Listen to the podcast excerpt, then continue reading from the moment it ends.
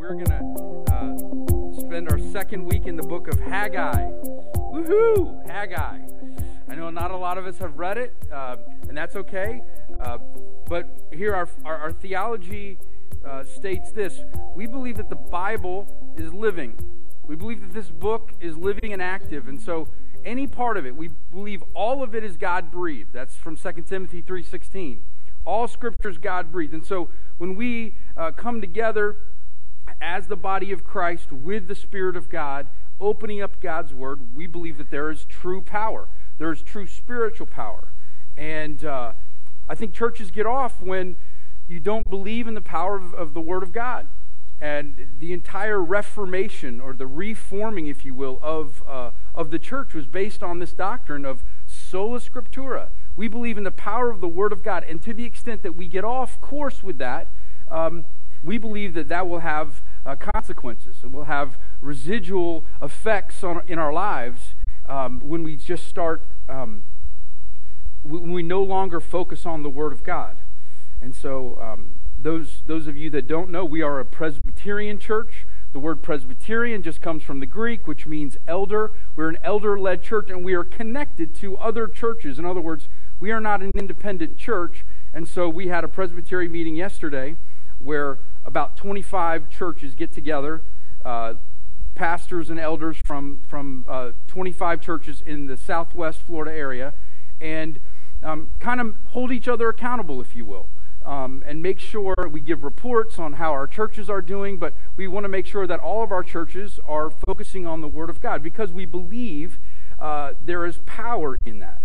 And so as you come here this morning, I want you to come with an expectation that God is going to speak to you, and it's this is living and active, and He's going to speak to you in this moment at 927. I mean, He's going to speak the word that you need to hear right now, but you have to come with a, with a bit of expectation.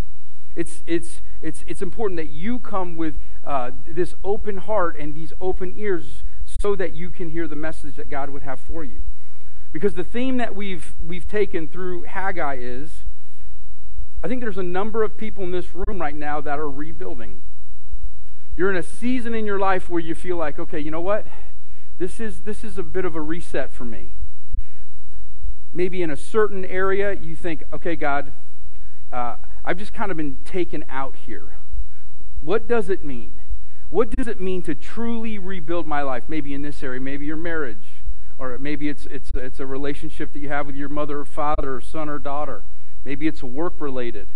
Maybe, maybe it's just the priorities of your life. And when you think of the macro story of the Old Testament, um, and we went over this at the very beginning uh, last week, we have to remember this, and I showed these maps. The Babylonian Empire came in and dashed all the hopes of the Israelites because everybody thought, okay, Israel is going to grow now. We took the land, we, we have kings, and what we know is uh, they did not focus on the Lord. And they focused on, um, on other things, and, and they, they began to be watered down in their faith, and all of a sudden, they were taken from Jerusalem to present day Iraq. So, right in there. Here's a picture that I showed last week of the exile. Imagine, you know, a million people walking from Jerusalem to Iraq. That's the story. That's, that's the weeping of the exile in the Old Testament. That's why you have the weeping prophet Jeremiah. Um, I have Rembrandt's uh, Jeremiah in my office, and he is a weeping prophet. And he's saying, you guys, you guys don't see it. This is, this is the consequence of sin. This is what happens. And so they leave, but here, here's what we know. In about 50 years, the Persians took over, and if you follow the green line, red too, but um, they, were, they were allowed to go back. And so God said, okay, I, I'm going to use this Persian power, and you're going to go back to Israel, and here's what I need you to do I need you to rebuild. And as last week uh, we talked about, uh, Haggai is the first prophet that was speaking to this generation.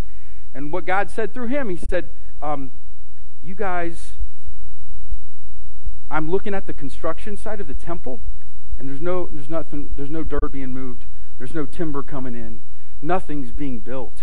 What happened to this job site? Why, is there, why, why, isn't there, why isn't there energy here? Why isn't there movement here? And then Haggai said, Because when I walk through your subdivisions, I realize you're just focused on your house. Like you care about your wood floors and granite countertops and that your square footage and your bathrooms and your bedrooms. That's what you're worried about. And look at my house. I mean, it's there's. I mean, you barely even have a foundation. It was started, but it, it had been stopped for what 17, 18 years, and God is saying, "Is this the way you're going to rebuild Jerusalem? You're going to start with your house instead of my house?" And so, all last week we talked about what does it mean, right, to to reorder our priorities because here's what we need to do. We need to move here. I need you to rebuild and and and point your life to the glory of the temple. Because Zion, and that's where the temple was, right? That was the centerpiece of Jerusalem.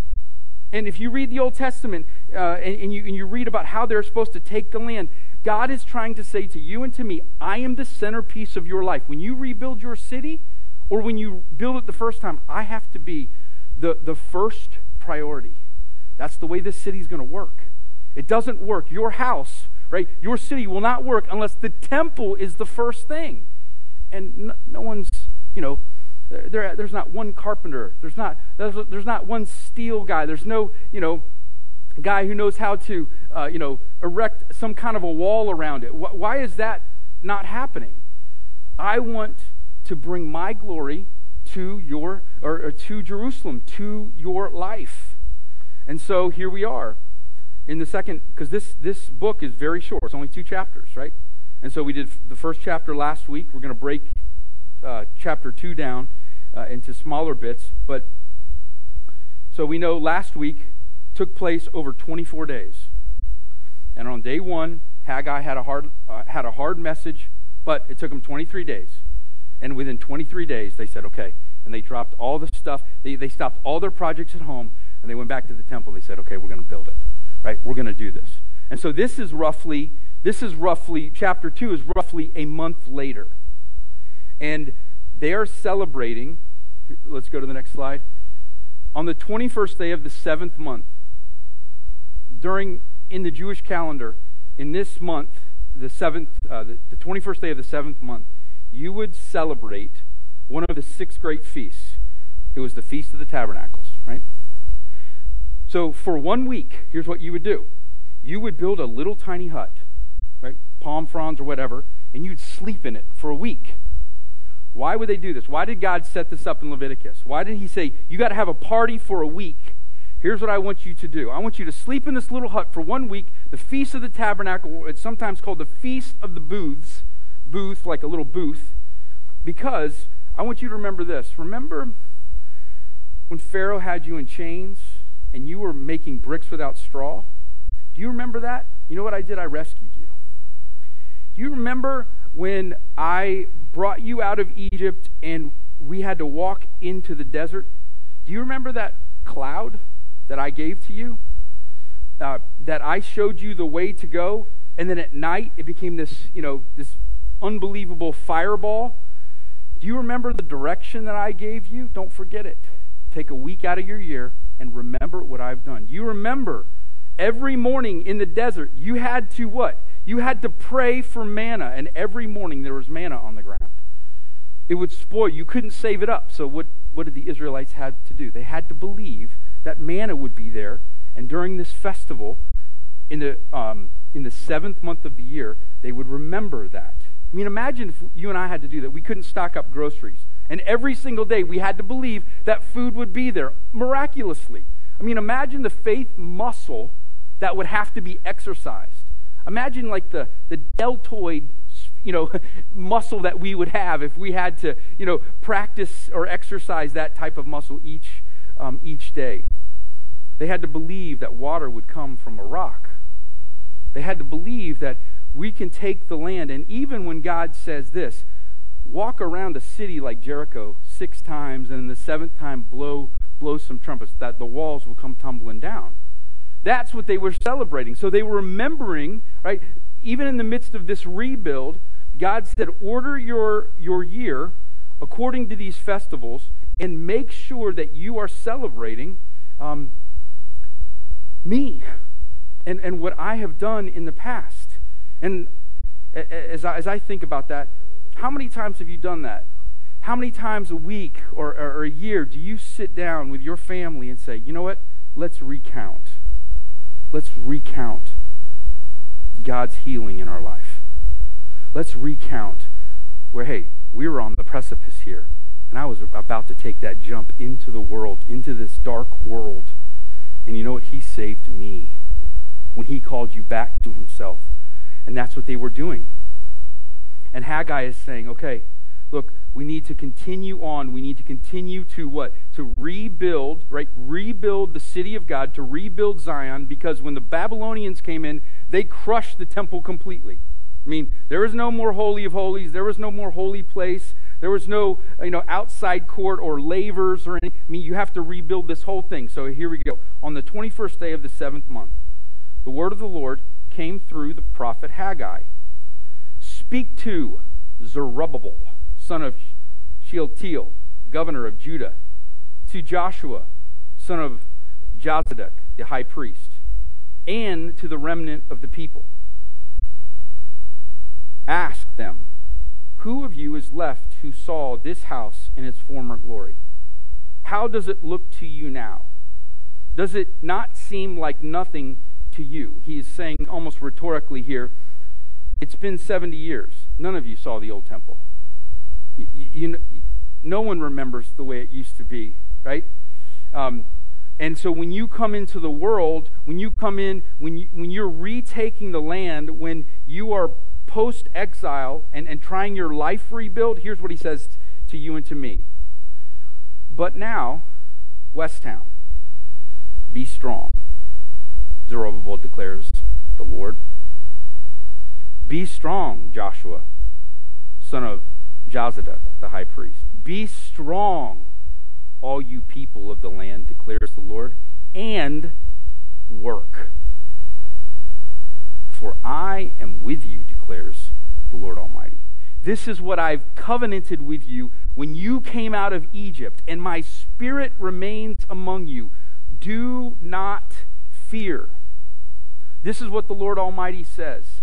In a little while, I will once more shake the heavens and the earth, the sea and the dry land. I will shake all nations. And what is desired by all nations will come, and I will fill this house with glory, says the Lord Almighty. What is the chief end of man? So we have this document that is a very helpful theological document that we study as Presbyterians. It's called the Westminster Confession of Faith they took this document and they put it into bite sized little pieces so kids could memorize and, and, learn it, essentially. But the thesis statement of our confession, taken, you know, derived right from the scriptures, and I've said this before, is what is the chief end of man? That man's chief end is to glorify God. That is the point. I don't know if you have a mission statement, but the Bible's mission statement is that God gets all the glory. And when you do that, you know what happens? You will enjoy Him because you were made for this. First, first question I learned when I was catechized as a young, as a young kid Frankie, what is the chief end of man? Chief end of man's chief end is to glorify God, Mrs. Buswell, and enjoy Him forever. Right? She was my she was my teacher. She was my Sunday school teacher, and she actually turned out to be my fourth grade teacher. And she was awesome and very strict. The glory of God is what God wants. He is to be made famous. All the perfection of God is to be proclaimed throughout the world. When the whole earth is full of His glory, we sing this, then what? Then we will have uh, achieved the, uh, the, the world's purpose. Verse 8 The silver is mine and the gold is mine, declares the Lord Almighty. Remember, everything in the earth is mine. Every anything that you have in the bank, literally in your Wells Fargo account, whatever bank you use, that is the Lord's. All of it is mine. The earth is mine. The, the silver is mine. The gold is mine. Everything in the temple that you brought, you think is yours, it's not. It's mine, says the Lord. The glory of this present house will be greater than the glory of the former house, says the Lord Almighty, and in this place I will grant peace. I want you to think about this. He's talking about a house, right? And, he, and he's talking about the glory has to come. So think about what we are called to do. We're called to be on mission. Why in the world are we called to be on mission? Why do we have a mission statement? Why did Jesus uh, say to you and to me, go into the world and make disciples? Well, mission exists because worship doesn't. The only reason that you and I have mission is because there are parts of this world where worship does not exist. And you know what happens? Mission stops when worship is everywhere. That's what the Bible says. When, when the glory of God and the worship of God is everywhere and He is magnified, then you know what? We don't have mission anymore. Because mission exists where worship doesn't. And so, what the Old Testament is, is this unfolding, right? It's this, it's this acorn that's, that's now in, in, in Haggai, this, this kind of young oak tree, right? And what it begins to foreshadow is like there is glory that's going to come to this house. Now, think about this. Um, in the Gospels, there's this guy named Simeon, and he's waiting. He's waiting for the promised one. And in the Gospel of Luke, chapter 2, Mary and Joseph bring baby Jesus to the temple. To the temple. Now there's the temple, and there's baby Jesus. And Simeon, he's waiting for glory. He wants more glory. And here's what he says as he's holding baby Jesus a light for revelation to the Gentiles, and holding baby Jesus, and the glory of your people Israel. What is he saying? This is it. This baby is the glory of Israel. This baby, right? You want to talk about a temple? This this is what we've been waiting for. You want to you want to celebrate the feast of the tabernacles, right? The word became flesh and has dwelt among us, Simeon realized. Here he is.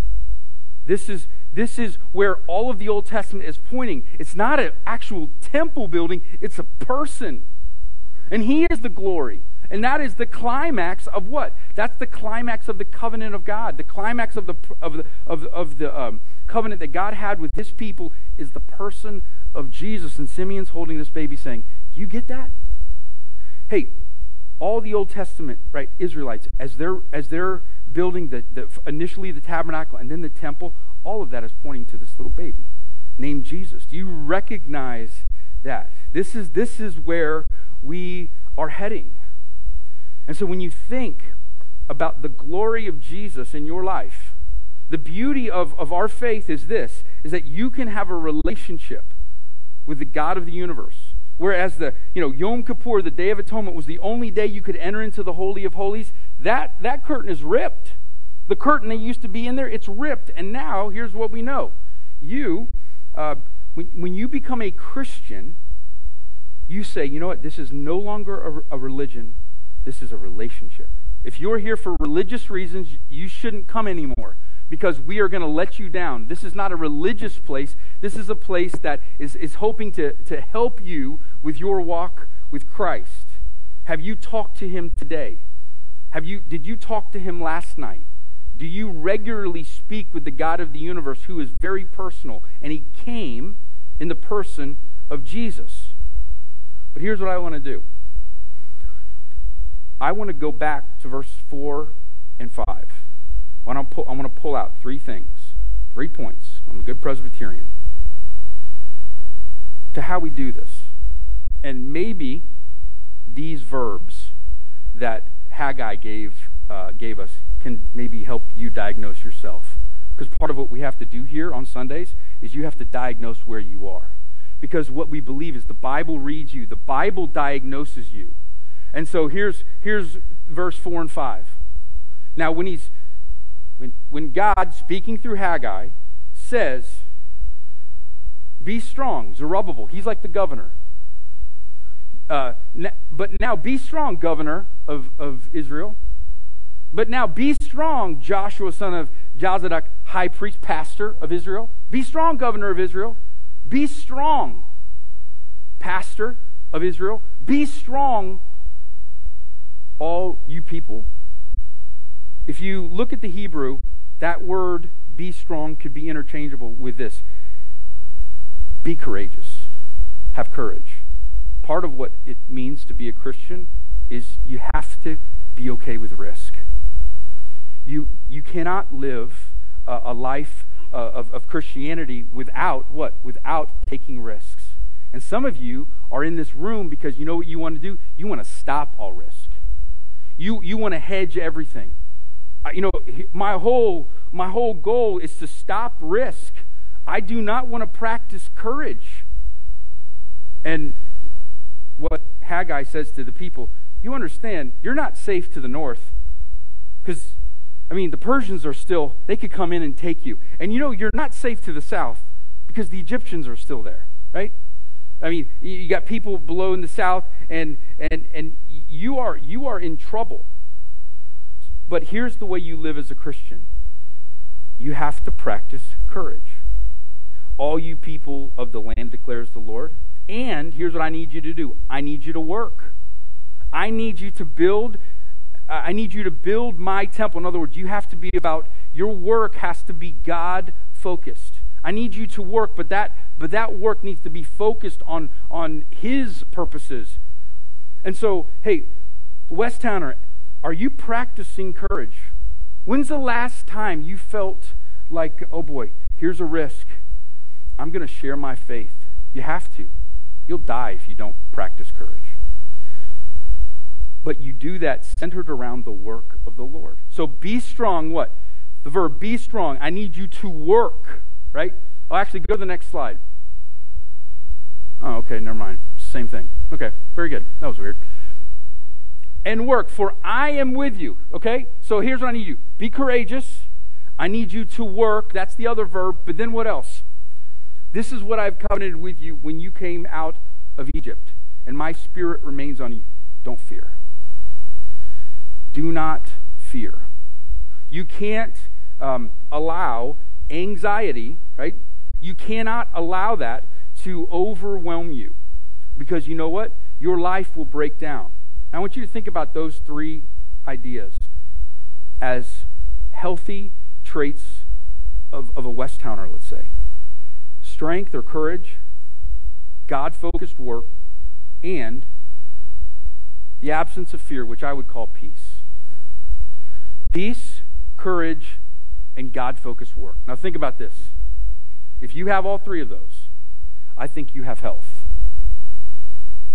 But let's walk through these for a second and let's just remove one trait, right?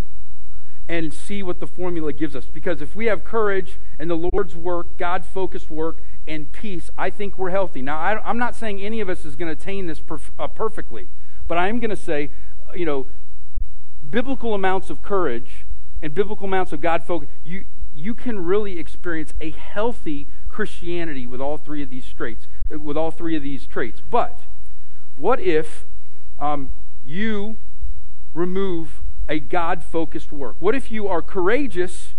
Your courage, you know, you, you, you, you, you think about taking steps, you, are, you, you feel peaceful, but you know what? The bulk of what you do is not about the Lord. It's about your bank account or your family ultimately. Now, I'm not saying um, when you do things for your family, that's not bad to do that. It's when family gets ahead of the Lord anything that's ahead of, of the Lord, God says, is an idol. That's breaking one of the Ten Commandments. So if you have your family above God, you are uh, uh an idolater. if you have your work above the Lord, you are wor- worshiping an idol. So what happens?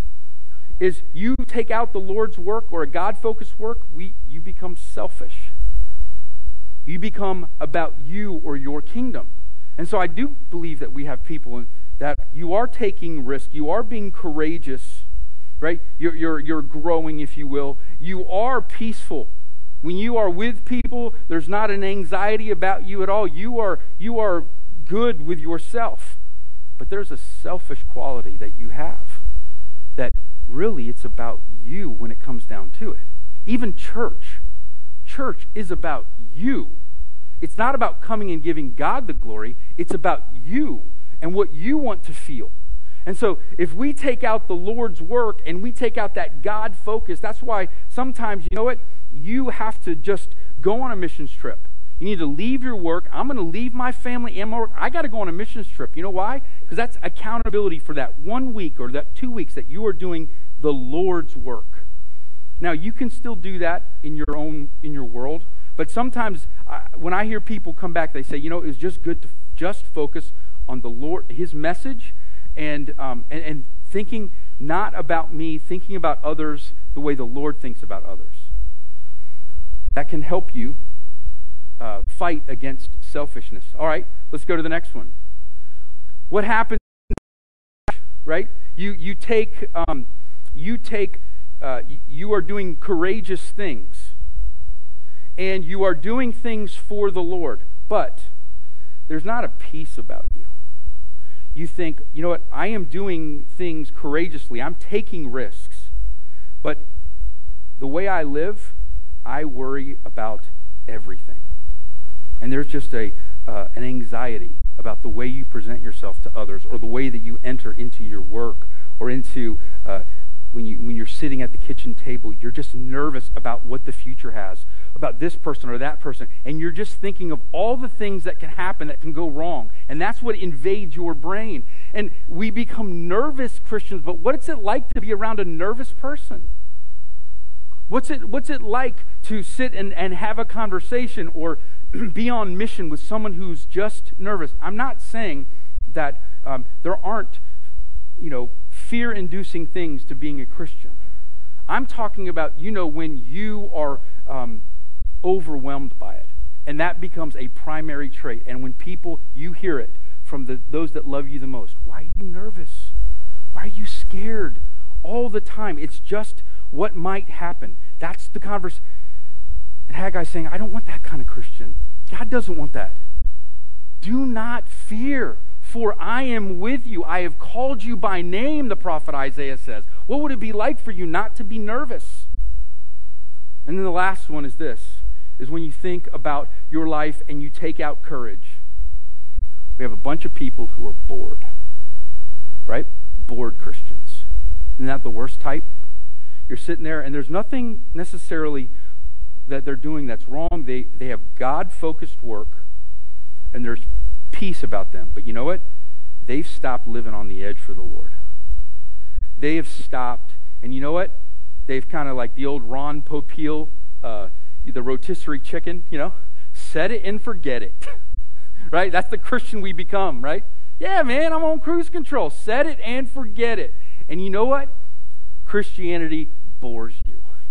When you when you come to church, right, over maybe three or four, and you're just like, really? I mean, okay, church bores me, but it's really not about church. I, I want to know are you even listening to what God wants you to do? Because you stopped. You stopped having that daily intimacy because what he does and what he what he does to grow us and to sanctify us is say to people like Paul, hey, here's what I need you to do. I need you to um, leave your town and go to Asia Minor and get in a boat. And you're going to be uh, faced with demonic women and demonic men. You're going to be faced with all kinds of, of, of physical fears. You're going to be whipped. But you know what? You are going to become the Green Beret, the Navy SEAL Christian.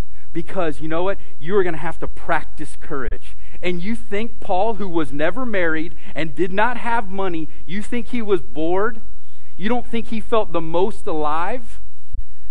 And for some of us, this is a struggle because we live in upper middle class suburbia. What does it mean to not be bored?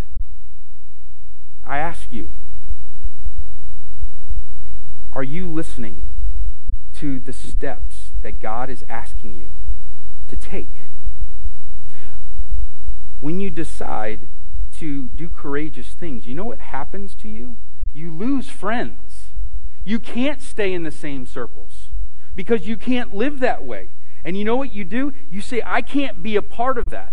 That moment when you know something's happening and it's wrong, and you say, I got to say something. You lose friends. You deal with loneliness, but you know what?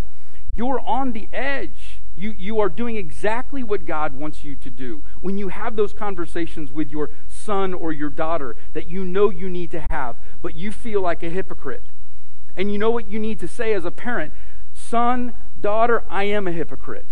And you know what I deal with, but I still have to have this conversation because you know what? God's grace is bigger than all of this. When we look at these different traits, to be a courageous, God focused, peace filled Christian, we experience a health. And then people start saying, okay, you know what? You have a peace that passes even my understanding. And you know what I think happens? There's an effectiveness to your ministry. But you can't be bored, man. I mean, what is he asking you to do? If he hasn't, I don't think you're listening to God if he hasn't asked you to do a hard thing this month for him. I do not think you're in good communication with him because he's always asking us to do these types of things. So, what is it? What is the enemy of your health? Fear, nervousness, boredom, um, selfishness? When we combat these things and we say, you know what? I'm forgiven. I have to remember what Christ did. The whole work of the Old Testament points to the glory of Jesus. When I glorify Him, you know what? I enjoy Him. I'm made for that purpose, and, but there's something that's in the way. What is God asking you to do to deal with this morning? Please make this personal. I know that this was written in 520 BC. That's almost 2,500 years ago. But you know what? It speaks to us. Be strong, work, do not fear. It's our calling, right? It's our calling to look at this. So let me pray and ask God to uh, change us.